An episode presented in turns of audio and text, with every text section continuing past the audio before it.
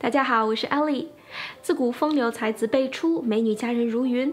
可是你知道中国历史上都有哪些有名的才女吗？比如“知否知否，应是绿肥红瘦”出自谁的笔下？还有中国历史上唯一一位参与撰写《二十四史》的女性又是谁呢？我们今天就来讲一讲中国古代的四大才女。不过说到才女，你是不是也听过这么一句话，叫做“女子无才便是德”？不知道是谁单独挑出了这句话，再加以批判，让大家都以为古代女子不读书，大字也不识一个才是有德的表现。这可真是冤枉古人了。我们先来看看这句话的出处是哪里。首先，这句话最早出现于明末学者陈继儒编撰的一部语录集，叫做《安德长者言》。如题所述，这本书记载的是他听过的长者名言，再加上他自己的思考和感悟。其中原文是这样的：读了书又能通晓大义，明事理的女子当然最好了。但是这样的人不多。其他人认了字，却把心思用在不该用的地方，那还不如不识字，安守本分呢。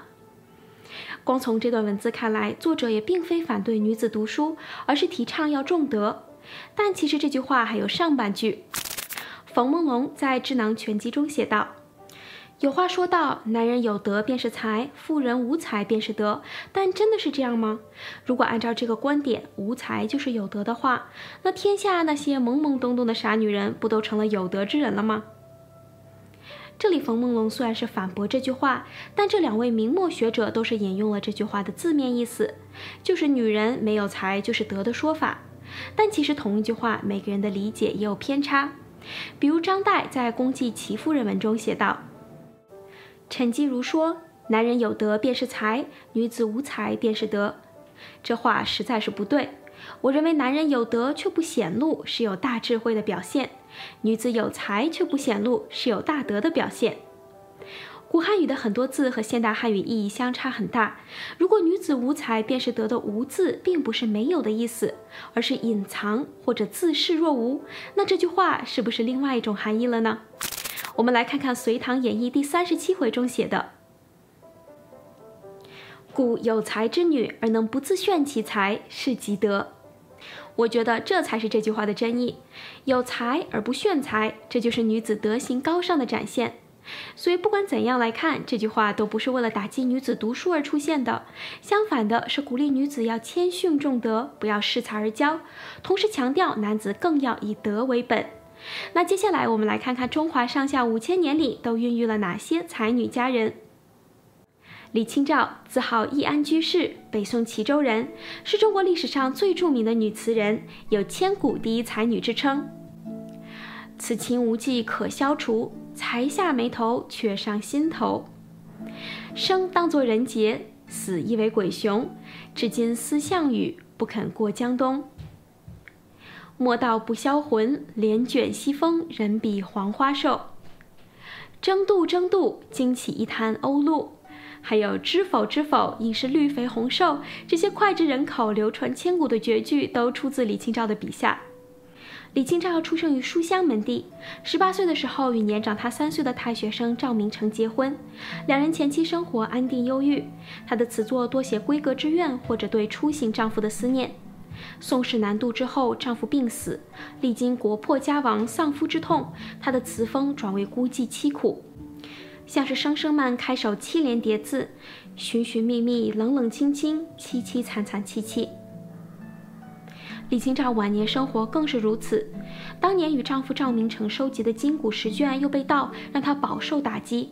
但她还是坚持把丈夫的未竟之功《金石录》编写完成，为后世留下了中国最早的金石目录和研究书册。蔡琰，字昭基，为了避开当时司马昭的名讳而改成了文姬。她是东汉末年著名文史学家蔡邕的女儿，是晋安时期著名的女诗人。蔡琰一生颠沛流离，最初嫁给名门之子魏仲道，丈夫死去而回到自己家里，后来匈奴入侵。蔡琰被匈奴掳走，被迫嫁给左贤王，并生育了两个儿子。一直到了十二年后，曹操统一北方，才用重金将蔡琰赎回，并将她嫁给了董祀。这一段闻鸡归汉的故事被编入小说、戏曲中，广为流传。曹操曾经表示很羡慕蔡邕家中藏书量之丰。蔡文姬告诉他，原来家中所藏的四千多卷书，几经战乱全部遗失，但是他凭记忆默写出了四百篇文章，文无一物。史传蔡文姬不仅博学有才，还工于书法，精通音律。小的时候就能用听力迅速判断古琴的第几根琴弦断掉。传世作品有悲愤诗以及长诗《胡笳十八拍》。卓文君，西汉人，是四川巨商卓王孙之女。她十六岁的时候嫁人，几年之后丈夫过世，返回娘家寡居。这时候司马相如到了卓王孙家里赴宴，得知卓文君心寡，便弹奏了一曲《凤求凰》，企图爱慕之情。文君听了相如的琴之后，连夜与相如私奔，日子却过得很是穷苦。汉武帝的时候，司马相如获得赏识，打算纳妾，冷淡卓文君。于是民间传说卓文君写了《白头吟》和数字诗，挽回了这段婚姻。其中一句“愿得一人心，白头不相离”，道出了多少小儿女们对婚姻的心愿。最后一位是班昭，字惠班，东汉女史学家、文学家，史学家班彪之女，班固之妹。我认为她是这四位中最有成就的才女。为什么这么说呢？首先，她是中国第一位女历史学家。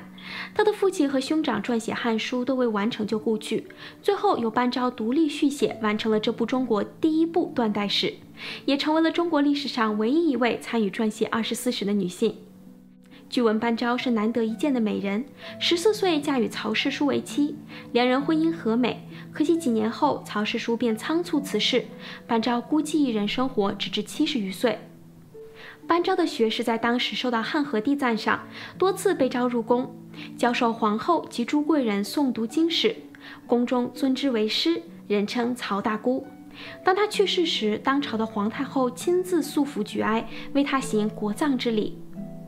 班昭还著有《东征赋》《女诫》等作品，其中《女诫》位列女四书之首，是民国时期及以前几乎所有读书的女孩子的启蒙读物。